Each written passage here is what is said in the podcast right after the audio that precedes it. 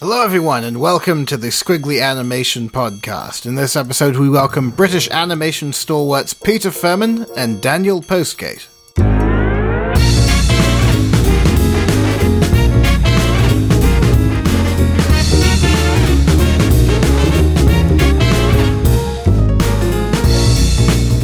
Hi there, kids. Ben Mitchell here, welcoming you to the 60th episode of the podcast, a diamond anniversary of sorts for myself and Steve Henderson. Wouldn't you say, Steve? I'm stood here in my diamond crown, wearing my diamond rings. I'm all diamonded up, ready for this special anniversary episode. And very fetching you are, too. Thank you very much. How are you doing, alright? I'm well. How are you? Okay. Animation-wise, everything is uh, spiffing, and I have no idea what I'm working on, because I don't speak the language. It's for a South American studio. So, I think it's going well. Right. No one's like yelled at me in Portuguese yet, but I have no idea what is actually happening. I just have to follow the storyboard and the directions really uh, closely. But it's a bit like you know how like the Magic Roundabout when they brought it to England and the guy who had it just made up his own story. Eric Thompson, yeah. That's basically what I'm doing in my head to this uh, series. So maybe I'll I'll I'll put it, I'll I'll put myself forward to do like the English translation.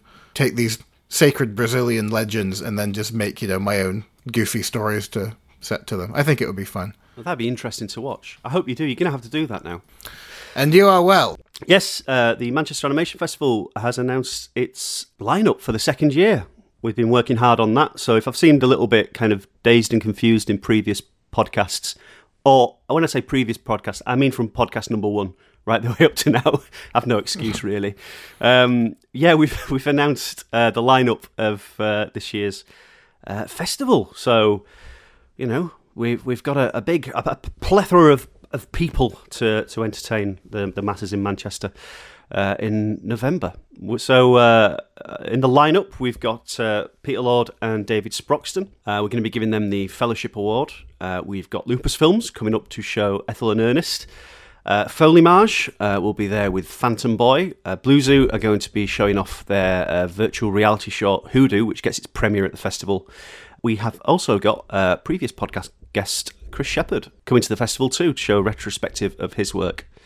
He's actually shown me his uh, his new film, which is pretty good. If you like Dad's Dead, you'll absolutely love it. Now, this is the follow up. It is a sequel of sorts, hmm. which is sort of a rarity in the short film world but it's kind of nice. It is nice, yeah. I think that's how a lot of people kind of came upon Chris Shepherd's work. Mm. Was the original Dad's Dead? I'm intrigued about going back to that world. Yeah. The other things that we've got going on at Manchester are a panel on women in animation, basically on the representation of women in animation, something which we've explored in the podcast in the past. Uh, but it's going to be a nice, lively debate, hopefully, uh, about how women are portrayed in animation. Uh, in Your Own Time is a, uh, a panel where uh, Ian Mackinnon, uh, uh, Peter Lord, David Sproxton, and Mike Mort will be discussing, uh, well, basically making films in your own time and, and where it will lead. And you know, it's it's 25 years since The Sandman, so Ian Mackinnon will be presenting that. Uh, Mike Mort obviously did some fantastic work with Chuck Steel. That's gone on to be a feature film, and Aardman. You know, they did something on the kitchen table, and look where that led. We'll also be having lookbacks with the Ray and Diana Harryhausen Foundation. They'll be bringing some of the, the puppets from uh, Ray Harryhausen. And uh, we'll be looking back at uh, György Kovásznai, is a Hungarian Cold War animator. Uh, they found all this stuff which he uh, created in secret, I believe, and uh, it's been revealed and some pretty, you know, far out stuff there. And then there's a, a panel, another panel discussion called uh, "Book Your Ideas Up," where we uh, look at the latest animation books do you know anyone who's written an animation book recently, Ben, that might be on that panel? I'm drawing a complete blank.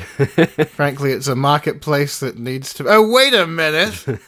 so I guess I'll be I'll be chatting at, at Manchester. Mm, yeah, with some other animation book writers. Yeah, uh, Mark Collington, Professor Paul Wells, and Dr. Sam Moore. So who was on one of the Encounters podcasts. So yeah, they've got some books mm-hmm. out as well, which should be good. And then uh, film screening at the festival, we've got The Red Turtle. We've got Floyd Norman, An Animated Life, which is a, a documentary about uh, Floyd Norman, as you might expect. Uh, we'll be screening Ethel and Ernest, uh, Phantom Boy, and Clash of the Titans, and a few other bits and bobs that we've not uh, announced yet. And then obviously there's the short film competition. And then Squiggly will be doing a lot of stuff as well. So we'll be there with uh, the uh, Squiggly screening, which was very popular last year. You and Laura Beth put together. I believe we're doing another squiggly quiz, as uh, as tradition dictates. As of course, Ben, we'll be doing another Squiggly quiz. Uh, we'll get a, a, a table groaning with animation prizes, and then an audience groaning at the answers. Um, and then we'll be doing the Squiggly podcast live. We'll be doing a couple of those and uh, talking to some of the filmmakers there, maybe some of the guests. And if they don't turn up, then it'll just be me and you talking a load of rubbish for an hour and a half. Which, uh, I mean, tickets should sell out in a second if that's the case. Ooh, ooh, audience informed improv session. They can shout out things and we can vamp. Do little on the fly sketch like that old Clive Anderson show. It'll be delightful. Yeah, um, that, that, that's that's like one of those nightmares that I uh, that I frequently have. Audience participation. is, you can pick up on the, this chemistry already. This is a preview. of what to expect. Oh God, I'm meant to be selling tickets, Ben. yeah, and Joanna Quinn will be doing a, a life drawing workshop as well, which was very popular last year. Um, that's a ticketed event, so people have to get tickets for that. Yeah, so people can go on the website manchesteranimationfestival.co.uk uh, and find out more. We'll be updating stuff as well, so sign up to the newsletter. Go on to the Twitter page at MCR Animation and go on Facebook to keep fully informed with what's going on and to buy tickets and uh, plan your, your visit and get hotels and all that kind of good stuff. It's all on the website there. But you've been enjoying festivals recently, haven't you, Ben? Uh, people will have heard the uh, hours of podcasting that you've been doing from Encounters. Well, it's very much a sort of festival uh, season at the moment. Uh, it's a pretty busy month, uh, especially here in the UK. I mean, the, the tricky thing with Encounters is it's simultaneous with Ottawa. Like this year's Ottawa would have been a lovely one to have been able to go to. Uh, I was Bristol bound, as uh, as has been the case for the last few years in a row. But Ottawa's definitely one of the ones that uh, hope to tick off soon. That being said, we had a squiggly correspondent over there for us uh, who was able to do a really good write up about what they had on offer there. Uh, it was courtesy of Andy Jewell. And it did seem like a pretty uh, spectacular event. They sort of pulled out all the stops because it was their 40th edition, which looked interesting. Very different kind of selection, actually, from what Encounters had, which was nice to see in a sense because it was like sort of two new batches of what's out there and, you know, to get two different sides of uh, industry happenings and that kind of thing. Uh, I thought was kind of interesting. But yeah, lots of uh, insight from the filmmakers themselves. If you listen back to the last uh, few podcasts, we had our little Encounters mini-sode series, which is becoming a sort of festival tradition, I expect. I hope we're going to do that again with Click, because uh, we did that last year and it worked quite well. It's a nice thing, actually, to sort of get out of festivals. I think it sort of cuts through the treacle in a way, because it really gets a direct line from the animators to the audience, which I'm, uh, I'm always very keen on. And the thing is also the venue at the watershed, which is a perfectly fine venue, but the capacity is a little limited. So it's nice to know that more people get to hear these Q and A sessions. Mm-hmm. So yeah, that was also a pretty great festival. And we also did the last episode of Intimate Animation. Of course, had Veronica and Manuela, who were also part of the Encounters official selection. So it's been an Encounters extravaganza. That's a good podcast. The last intimate animation podcast. I, I, Ivan's Need is one of my f- top ten films of the last year, and it was really nice hearing those two describe uh, in quite some detail the journey with the film like this as it gets into porn festivals and all kinds of stuff and describing where the ideas came from. No, it's been fun, and uh, so we're going to see. I'm uh, going to go for six, and then see how we feel, and then maybe go for ten, or maybe do a different series. Uh, we'll see what the the um, vibe is out there, shall we say? So yeah, and Ivan's Need, I believe that was at uh, Manchester last year, wasn't it? Yeah, it, it stood out, shall we say. And if anyone has a chance to see it, they must definitely see it. So yes, Encounter's very interesting. I think that um, I've certainly I've been checking out some of the uh, the Ottawa offerings, which uh, based on the write up stuff that didn't make it hasn't made it to the UK yet, and I'm very much keeping a keen eye out for some of them. There's a couple of films that I'm sort of salivating over, to be honest. And uh, it's been a couple of other festivals over this past weekend, actually. Like at the same time, there was this factual animation festival which uh, had I uh, known about sooner, I would have maybe tried to swing by myself because it seemed pretty good. And it's an area of animation that I, I you know, find can be especially effective, which is you know non-fiction animation. And so there's, I believe, by the time this podcast goes up, there'll be a write-up of that. But uh, by all accounts, it was good fun to uh, Yeah. Was the factual animation film fuss? yeah. Yeah. And uh, also the Canterbury Animation Festival, or the Canterbury Anifest. Mm-hmm. That was this weekend, yes? It was indeed, yeah. And our guest for uh, this podcast was uh, presenting there. It's the legend that is Peter Firmin.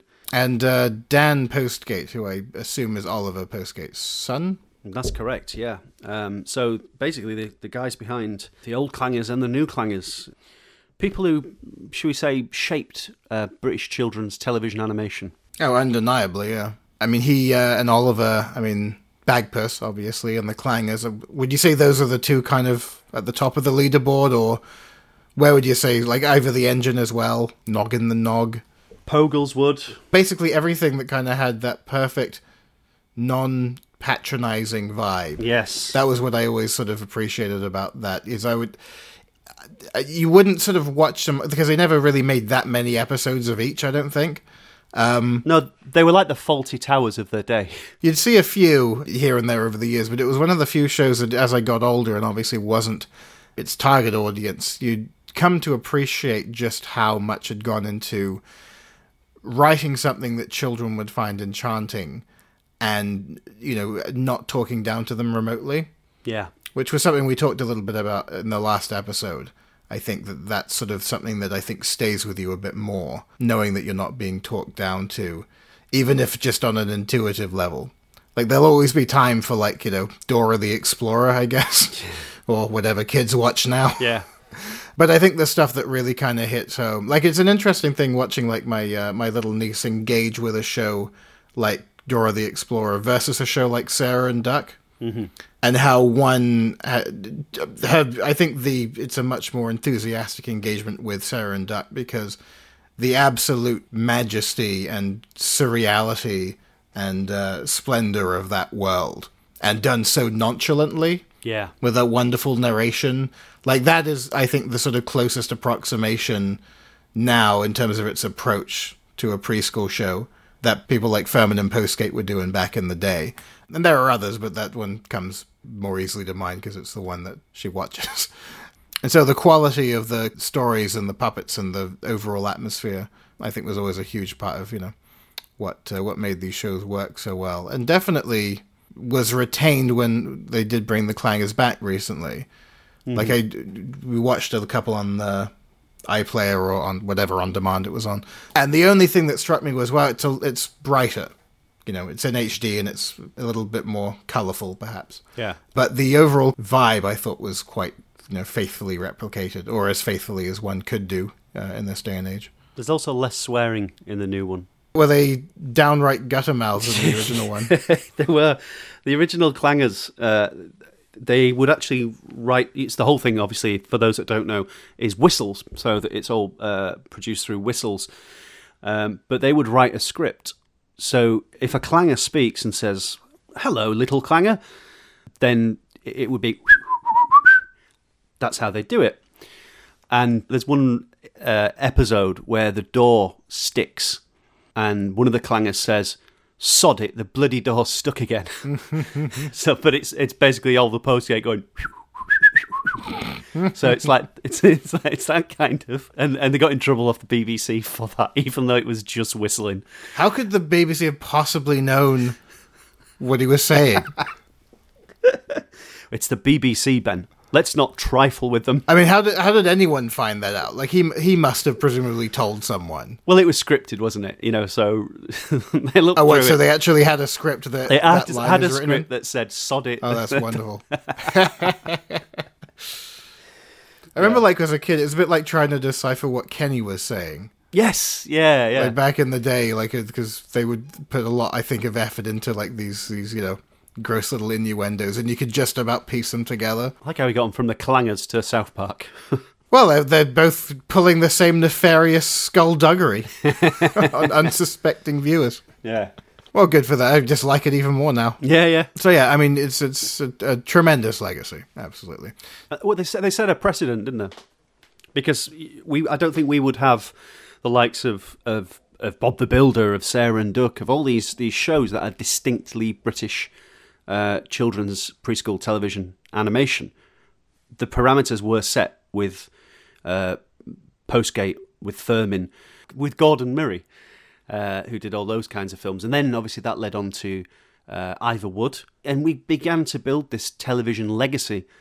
Uh, whereas over in America, cartoons were were very much a completely different thing, and so you get this kind of this British voice and this American voice, and then obviously you get voices from around the world on children's television. But there's something very pure and distinct to British children's animation, and it does stem from uh, Postgate, from Firmin, from Murray, and from Wood. I think I heard that Shatner is like doing the clangers, the new clangers. Yes. It's Palin in England, right? And then they got Shatner to do it in the States. Yeah, yeah. They'd last like twice as long though, because the way he pronounces everything. There's a clanger on the wing of the plane. Interesting when they kind of have to redub the voice when they export the uh, the property, especially when you kind of catch it in uh, in the states. Like I've seen Thomas the Tank Engine in Canada recently, and it's not Ringo Starr anymore. It's uh, George Carlin. George Carlin. Yeah, wouldn't have put those two together, but there you go. That's not a joke, is it? Well, I wasn't. ju- I may have heard wrong information, but I, I believe that's that was the case. And does he like put capitalism to rights? And He really takes down the establishment. yeah, yeah. And then Thomas said, "There's no God." That's something I want to watch. That's what said. I know Pierce Brosnan did it for a bit, didn't he? Pierce Brosnan. Did I dream it, or I mean, that would have been a very specific dream. But like, did Pierce Brosnan do Thomas the Tank Engine for a little bit? He'd be a fit, I guess. I think that big actors, big name actors, are rarely kind of snobs when it comes to universally beloved, you know, giant children's franchises. That they'll usually take the plunge, and I think they assume that people won't like think any less of them for it. Like Thomas the Tank Engine is a pretty huge, old like children's institution, so that wouldn't surprise me. Is anyone who's ever done it any less famous than Ringo Starr? Yeah. I mean, he was the star of Caveman. Um, let- let's not go into being deserving of fame, but Yeah, it's in, that's it's an interesting one, really, isn't it? Yeah, I I, I I used to love Thomas when I was a kid. when I was a kid, I used to call the fat controller the f- controller. My parents thought it was delightful. I think that's why they changed his name to Sir Topham Hatt, just because. He, But I just called him Sir f- Top and Hat. yeah, That was another one, I, another sort of TV show that uh, definitely had staying power. Of course, that's Thomas the Tank Engine just had the kind of staying power where it's just had so many multiple variants and spin-offs and things that it's still kind of going strong and like you know they they make new versions of it every five minutes it looks like whereas i think that you know the other shows like the Firmin and postgate shows they kind of they remain kind of time capsules with like the exception of redoing the clangers uh, i don't believe they ever kind of took a second swipe at bagpuss did they no, no, there was a, a, only a, a certain amount. it was pretty much a one and done kind of thing. Yeah. And if you are listening to this and you're not maybe from the UK or maybe it passed you by, it's all good stuff worth checking out. Absolutely. There was a lovely book that Oliver Postgate wrote uh, before he passed away that went into you know it was it's you know autobiographical and it sort of went into a lot of the development of the shows and also his own sort of life and his sort of ailments and things like that. I feel like I brought this up before actually, but uh, it's a, it's a great read. I'm happy to recommend it again. It's called Seeing Things. It's just a lovely little memoir, so should check it out. There's another couple of good uh, books on uh, small films. Uh, Postgate and Firmin's company. Uh, one is The Art of Small Films, which I wrote a review of on Squiggly ages ago. It might have been one of the best art of books I've ever reviewed. It might. I say it might have been because I reviewed it straight after reviewing the uh, terrible uh, Inside Out art of book Oh yeah, uh, and then went straight onto this one. So this was just like a this was just sweet relief, uh, knowing that people can put together these wonderful books full of beautiful images and present the story uh, in in such a you know wonderful heartfelt way and it's you know it's got forward by Stewart Lee of all people who goes into this kind of it fits it perfectly it's such a a wonderful book and uh, recently if you're a bit more academic um, Rachel Moseley's released a book called Handmade Television, which is stop frame animation for children in Britain from 1961 to 1974, which goes into the kind of, well, the handmade aspect of it and how we relate to it as kids. Uh, and the idea that we're watching toys that we could be playing with, or we're watching something we we feel we could bring a, bring to life by by playing with it, and that kind of interaction and uh, you know the pastoral elements to the, the, the way that these shows are put forward. It is a you know it's an essential read if you're if you want to go academic on um, on on uh, these these early uh, British uh, children's television pioneers. I'm sure there'll be people out there who absolutely would. I think that it's an area to definitely be proud of. Mm-hmm. Well, uh, Squiggly correspondent, we sent to uh, Canterbury to to interview the the chaps. Uh, Neil Whitman is uh, doing his MA in that thing, so this is going to be a fascinating interview, I'm sure. Here's Peter Firmin and Daniel Postgate. Peter Firmin and Dan Postgate, thank you for joining us quickly today.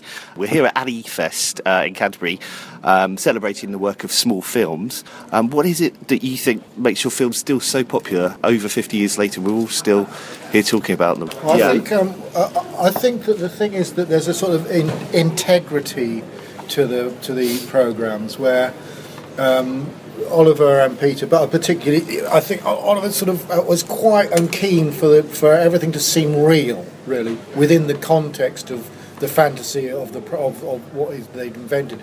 Within that, you know, everything's real. So the clangers really do live on a planet. You know, they, they they've got their own ecosystem sorted out. They know where they get their food from. So everything makes sense, really. And I think you know, there's a feeling with the programs that when the, the you know, when they, it's almost like when they stop filming, you know, life continues. The Pogles go on with their lives and stuff like that. I mean, I've always felt that that was that there was a very strong sort of uh, integrity to what was going on. You know, there's a sort of conceptual integrity. This is somebody said to Oliver, "Hey Oliver, your programs have." Uh, I think it's an American said, uh, "Hey Oliver, your programs have yeah. conceptual integrity," yeah, and I think they do. They're not. They're not. Um, they're not trying. They're, they're not winking at the tell, audience. Tell the story of Oliver and me being asked about the clangers, where they a child. Because I mean, the point is that Oliver did quite often get so involved with the stories he believed them, whereas I always felt these are just puppets. They're on a, you know, I make this. So that story about the little girl who asked the question about, so where are the clangers now? Oh yeah, yeah. Um, and um, Oliver said, "Oh, they're up there on their their planet, somewhere up in space, you know, going about their business." And then Peter interjected, said, "No, they're not. They're in a they're in a, a tin box under my desk uh, in my barn." I can't really comment upon why they're popular. Sure. It's a mystery to me we did what we could, to, and we in, we were enjoying ourselves writing, imagining things, and you know, and writing and, and making all these things. It was like playing with toys yeah. for us. For me, I mean, Oliver had a much harder job because he was creating more of the stories and things. But I mean, for me, it was the best thing I could ever want to do is making things, which yeah. I've always done since I was a kid. I mean, I wanted to be an illustrator. No, I wanted to be an artist when I took the what they called the scholarship, which was the 11 plus. In when I was 10, I said I want to be an artist, and that never I've never been any good at anything else anyhow. So, but I've always liked making things. Yeah. And I can't tell. I mean, what people make of the things I make is up to them. So, so when you were starting out, I mean, there wasn't much point of reference as far as television goes, as you no, were saying. No, when I met Oliver, you know, I, we hadn't got a television set. No. It was so new and that's why I mean it was uh, I wasn't so keen. You know, it didn't. It, a little screen, a black and white screen in those days, a small one, with these rather fuzzy pictures. I didn't really value it like I value. I've always loved books, illustrating. My wife's a bookbinder, and we used to, you know, I used to collect books. So I've always valued that. And uh, I mean, tele- we sort of grew up with television. Mm as we worked in it, it got better and better and better, and then you started realizing the possibilities.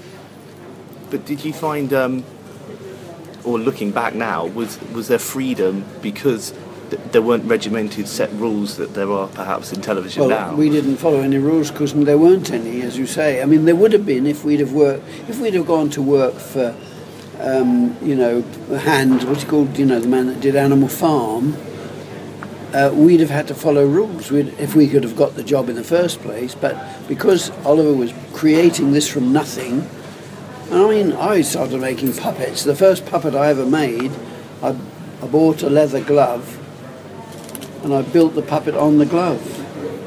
And it was the, uh, the little character that opened the musical box. He was played a little concertina.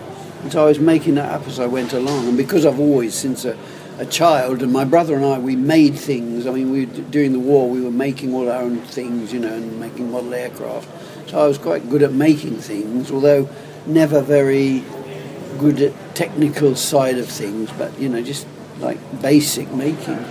That's the and it was all really from um, necessity, wasn't it? Yeah. Necessity was the um, mother of invention, or whatever, you know. Yeah. And so everything you did sort of emerged from sort of like um, necessity, really, yeah. even right down to the creative nuts and bolts of, like you said, about um, Ivor the Engine being, a, you know, well, it hasn't got any legs, so it makes it much easier to animate. Yeah. yeah. So it's. Um, so people speculate on how things sort of crop up, but I mean, quite often I think it was sort of like quite prosaic reasons, really, in the first place. You know, and people didn't. Then, rea- people don't realise, uh, you know, how primitive everything was in the '60s.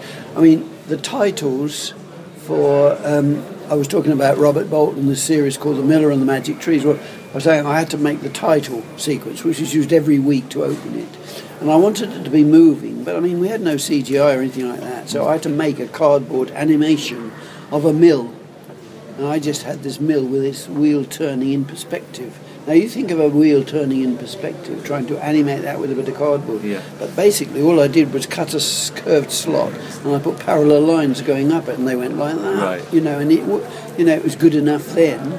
So everything we were sort of experimenting, experimenting with at the time. You know, doing the best we could. Yeah.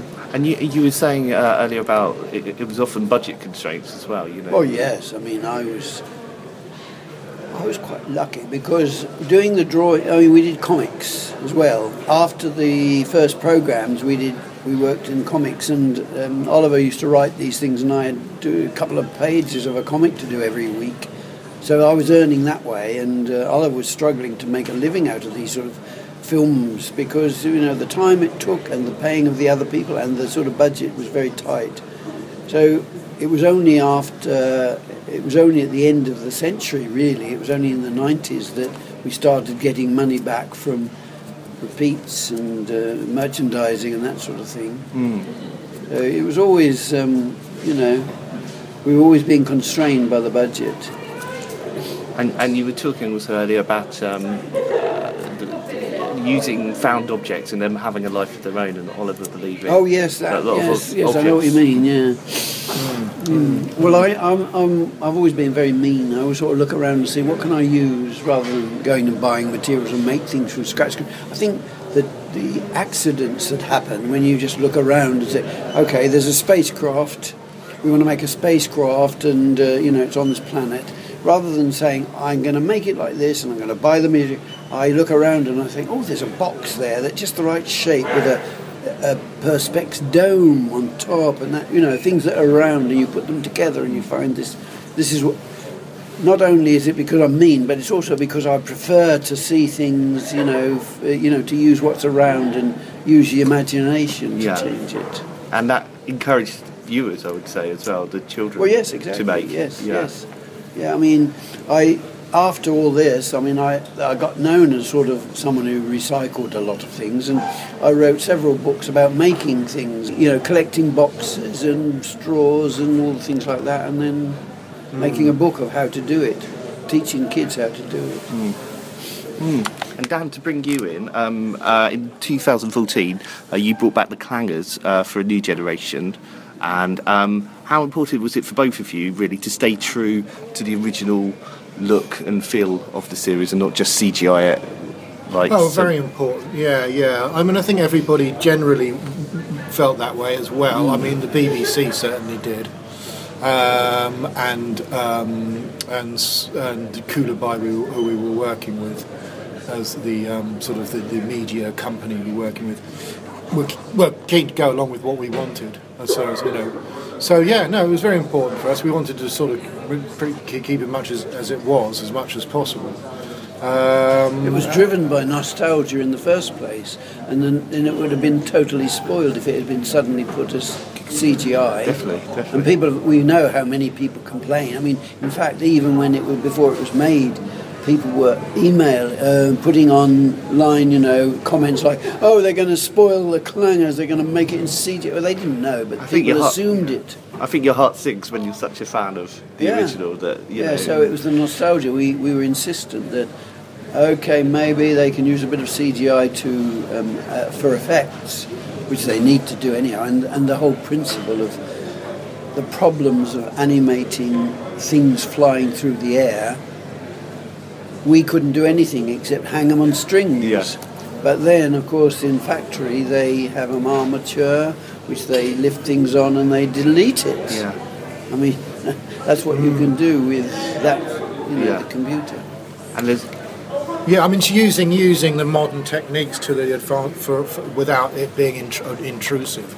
You know, so there is a bit of CGI, and as I say, there's armatures that lift the ca- clangers up and and bits and bobs. But we, you know, only if it's absolutely necessary with the CGI. We felt, you know, it sneaks, you know, even yeah, I mean, it sneaks in here and there. So. Uh, but yeah, no, it's important to keep it much the same. Really, it's an interesting sort of thing in that sort of a lot of children's programs that are made now sort of hark back to, you know, the the, the, the small films era. Really, you know, um, already. So it's a curious sort of situation where we're sort of getting nostalgic, actually, in the TV modern tele- television programs that are made now. You Yeah. know, it's it's I I don't know what the undercurrent of that is. It's an interesting thing to look into. Maybe maybe old. Uh, um, you know, uh, Chris could uh, study that as well. You know, which is sort of like uh, where does where, where, where what, what what point does it sort of nostalgia end? You know, or where does it egg. start? Yeah, Yeah, yeah. yeah, yeah. It seems that parent, you know, parents are sort of harking back to a, a pastoral sort of time, which maybe small films represents in a way, but they're doing it now in their new stuff. You know, um, which is curious, really. But uh, you know, but I mean, with the with uh, with the clangers, I think it was. Uh, it was very important. The BBC had made a lot of programs that they brought back, um, like Bill and Ben and Andy Pandy, but they changed them, you know, along the way. And I think that they they, they didn't want to do that anymore because none, none of those programs really sort of quite hit the spot and weren't, weren't particularly successful. I don't think so. It was good for us to keep it exactly as it was. Yeah, you know. yeah, it's great to see it as it was as well. It just really. I mean, in um, th- there were obviously other very popular small film characters, especially Bagpuss, probably voted the most popular Yeah, yeah, character exactly. of all time in But, '99. I mean, people have said, "Are you going to make more?" And Oliver and Oliver and I always said, "Over our dead bodies." Hmm. Well, I mean, um, I we um, still feel like that. That we don't really want um, other. The trouble is letting other people do the creative side. You're then got to become a critic. You've got to see what they've done and say, no, that's not quite right. And I hate that. I mean, it's much better. We say, okay, we'll have a go at doing it again, perhaps, or that. But you know, I'm too old, and uh, um, you know, I think we're, we're we're sort of still in that situation where we think we're not going to make another Bagpuss series. Although there's still, we don't know. Yes, but maybe one day, Maybe, you know, yeah. in the future, someone might set, revive this character. yeah. Okay, well, thank you both for speaking to Skwigly today. Anyway, Pleasure. thank you. So thank you very much to Neil Whitman for talking to Daniel Postgate and Peter Firmin there at the Canterbury Anifest, and that was uh, lovely stuff. Nice to be taken back down memory lane there. So what else is going on in the animation land? In animation land. I've been so close to you know the the festival side of things and the new short films and my job that I've actually not really had my uh, my glimpse on the wider world of animation. Anything catching your attention? I could tell you anything now. I could. Oh my! It was recently announced that uh, The Lion King is going to get a live action remake uh, by uh, Jon Favreau, the director of Iron Man. Uh, is going to uh, bring the film to the, the big screen, but live action, which doesn't make sense because I'm, I don't think lions and hyenas and warthogs have agents. So I'm pretty sure it's still an animated film but it's just it's going to be heavily CG animated. So if papers could stop calling it live action, that might be a good thing. I'm not. I'm just putting it out there. Yeah, seems like a bit of a miscommunication there. Yeah. So I don't know. Would there be any? Uh, would they actually go out then to the desert plains and the jungle and film just a bunch of backgrounds and then put animated animals on top of it, or mocap, or what? Do you know? Do you know anything about the actual proposed approach? Well, uh, I think we can only really go on the Jungle Book. Really, I think uh, the recent Jungle Book film is uh, is just a heavy CGI film. Uh, they they filmed uh, the live action actor just sliding around behind a blue screen. Uh, they build minimal amounts of sets, and then they just stick him with this kind of CGI environment, uh, with these CGI characters, uh, with the voices of you know superstars. So there's not an awful lot of live action to it. And I suppose when you're taking such a big flight of fancy as uh, you know talking animals, it's better to do the whole thing in CGI rather than do like what they sometimes do. Do you remember when you were younger and they used to do like talking dogs or something on the telly? And they just kind of CGI like a li- the bottom lip going like blip, blip, blip, blip, blip, blip. like, Oh, and and or they give dogs peanut butter, so they're licking the, licking the lips, so it looks like they're talking, and then they dub over it, like in Wishbone or something like that. like, so yeah, they have to obviously they have to CGI the whole thing. But people are, are up in arms about this, Ben. They're absolutely furious that um, the Lion King is going to be uh, going to be redone in live action, completely unaware that it's been redone in live action every night on stage for the last for the last twenty years on Broadway and at the West End. but yeah, that's that's what we're getting. We're getting a new a new Lion King film. so the animals are going to talk then, like. I hope so. Well, they they could maybe give it the, a whole like uh, what was that film? I think it was a Disney film, like uh, the Journey Home or something. It was like a bunch of animals, like Homeward Bound. Homeward Bound. That was the one. They didn't talk in that, did they? They did, yeah. Michael J. Fox was one of the voices, and Sally Field was the cat. Oh, okay. I'll shut my mouth then. Maybe the original 1950s version wasn't like that. I'm not entirely sure. I think that's the one I'm thinking of. Oh, right, okay. I keep forgetting you grew up in the 1950s, Ben. The one I'm thinking of is a pretty old film. Yeah, yeah. I certainly don't remember Michael J. Fox. Was it Michael J. Fox? I'm not entirely sure. But I know it's Sally Field as the cat. It'd be kind of funny to like just watch animals like as though you're watching a wildlife documentary, but they're playing out the movie The Lion King, but no one says anything. Like- Yeah. and then in his second act, they just fart for a lot. Exactly. and Pumbaa. Yeah. movie magic. It would be interesting. A lot of people have, have, have really taken it to heart. It's quite it's quite bizarre that the the the, the reaction of this thing. I mean, and, and a, a couple of weeks ago, obviously, we saw the Beauty and the Beast remakes started to show a few pictures here and there as well. Oh god, yeah. So Disney are really mining their uh, their back catalogue and, and remaking these things in, in kind of CG, which is that's fine, I suppose. Like as you say, I suppose it, it scratches a certain itch. Well, I applaud the um the remake of Beauty and the Beast because it's going to terrify children everywhere. that nightmare clock. Jesus Christ! And the candle is just like you can't even tell which bit's meant to be which. Just perpetually melting. I suppose it's more realistic though, because if I knew that those characters were alive and living up in a castle, I would be reaching for my pitchfork quicker than you can say shoddy CGI. I'd be I'd be straight up there with with firebrands and pitchforks. I, I, I'd I'd gather a mob. It's it's I, in that way it is realistic. We'll we'll give it that. No, fair enough. When they when they're cute and doing their little songs and dance, you you can't really stay mad at them. Self pouring teapot. Oh, anyway, when she shows up in the concept art, that's going to be pretty nightmarish too, full of scalding, boiling water, burning her insides. Just stood there screaming. her little cup son just watching, crying, with his mother writhes in agony. They should bring me onto these films to, you know, zhuzh it up, to, to plus them. I'd be like the Guillermo del Toro of Disney live action remakes. yeah.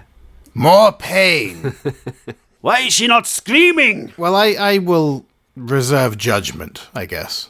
Um, and then when the time comes, when it comes out, I will probably be as affected by it as I was by the uh, live action Jungle Book, which was being vaguely aware of it.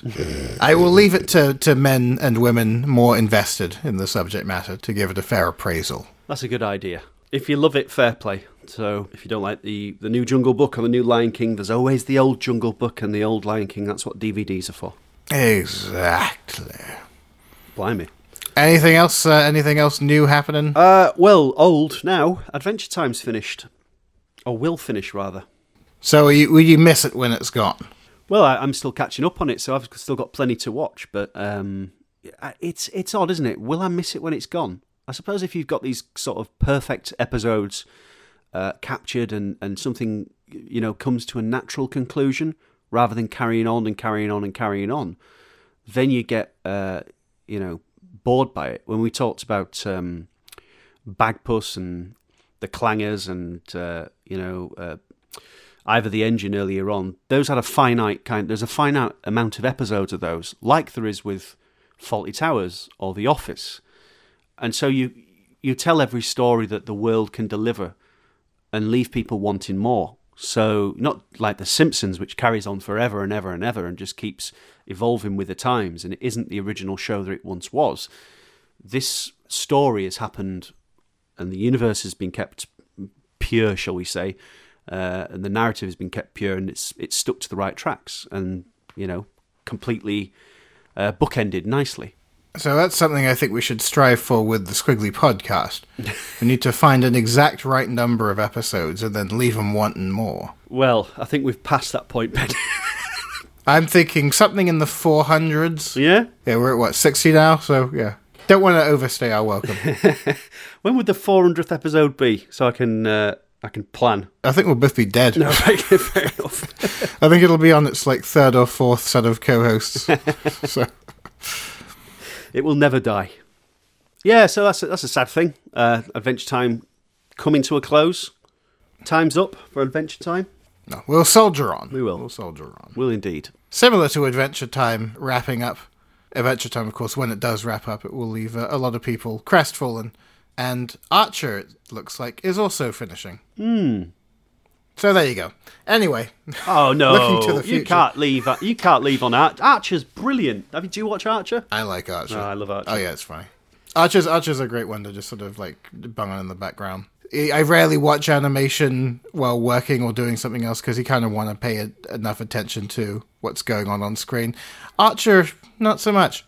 No. I'm I'm surprisingly cool with just letting it play out, and I I, I very rarely miss out on anything. Yeah. but very funny. It, No, it's, it, it is. It's good writing, Archer. Really, isn't it? Although the animation might not necessarily be spectacular, uh, it's done to a certain style which is evocative of this kind of odd world that it inhabits. Is it the modern day? Is it the '60s? It's like a kind of retro world. Yeah, I, I really enjoy Archer. Also, when it started, I remember it was very much a sort of time when he was a lot less sort of like everywhere. Hmm. And back then, he was basically just like McGuirk. Right. It was like, oh, okay, he's in another show, you know. So Yeah. now he's kind of like, you know, you hear him in like, you know, pretty much everything that's animated. He'll show up. It seems like, Jon H. Benjamin. yeah, or H. Jon Benjamin. H. Jon Benjamin. I've never been hundred percent clear on which way round that is. I think it's yeah. It must be but, uh, H. John. Ben John H. That's Ben John Henchman. Yeah. So, we're, as as you can tell, we're petering out. nice to end end on a strong end on a strong note. We'll always have the memories. We'll always have the uh, the repeats and the DVDs. Oh, And I'm sure there'll be spin-offs and all sorts of wonderful things. and hopefully new stuff for us all to enjoy and for us to talk about on the podcast. That's what I think we've done rather effectively on this series. Is you know looking forward, looking back, and looking at the present. And uh, may it go for sixty more episodes, eh? Hooray! Hurrah! Well, thank you for joining us for the uh, for the first sixty, or at least for this episode. I don't know if you've listened to the others.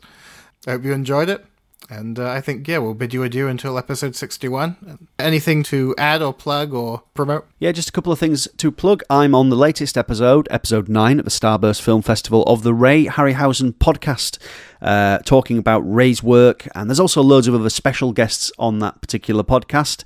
Uh, it's hosted by John Walsh and Connor Heaney, and they do a fantastic job of delving through uh, Ray's enormous archive and uh, taking a look at some of his fantastic work. So it's well worth a listen. If you want to find out more about that, you can go to twitter.com uh, and it's at Ray underscore Harryhausen. And there's also rayharryhausen.com as well. As we said earlier on in the show, the Manchester Animation Festival has revealed its full programme and tickets are now on sale, so you can find out more at manchesteranimationfestival.co.uk. It's taking place on the 15th, 16th, and 17th of November at home in Manchester, so get yourselves down to the website to find out more. Also, if you're listening to this on the day that it comes out, there's uh, still space available on my course at home, which is uh, Animated Isles. It's a, a, a, weekly course which goes through the history of animation in the UK. Uh, it starts today, Wednesday, the 5th of October, and runs for eight weeks.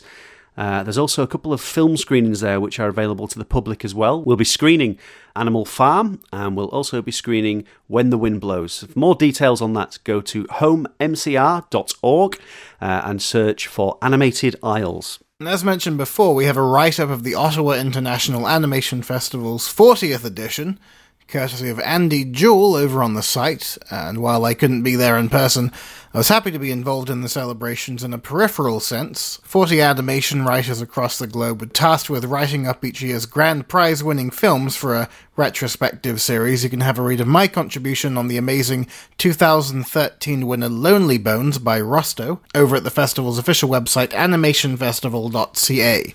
Rosto, of course, featured on episode 48 of the podcast, and if you missed that one, you should definitely go back and check it out. He's a fascinating fellow.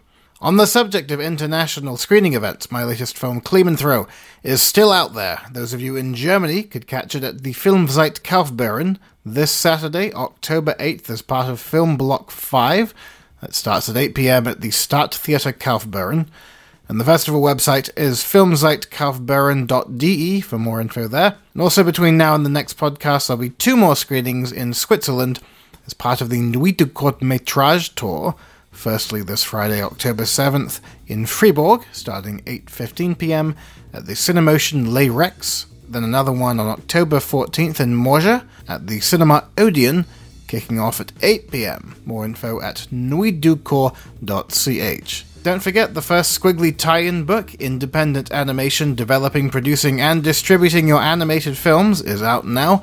Thanks to everyone who's picked it up already and been getting in touch. It's been a fantastic response so far. And now that it's finally in people's hands, I'll be preparing an assortment of supplemental materials that'll be going up at skwigly.co.uk slash independent animation. This is to build on the variety of areas the book covers over the coming months and years and serve as a kind of companion website for the book within Skwigly itself. You can buy the book from all prominent retailers, or you can order it directly from crcpress.com. Our main website, of course, is skwigly.com. We're also on facebook.com slash skwigly magazine, Instagram at skwigly animation, and Twitter at skwigly. If you want to follow me on Twitter, I'm at Ben L. Mitchell. Steve is at Mr. underscore S underscore Henderson, and this episode's guest interviewer, Neil Whitman, is at NW Animations. So thanks again for joining us for 60 smashing episodes of the Skwigly Animation Podcast, and until episode 61, happy animating.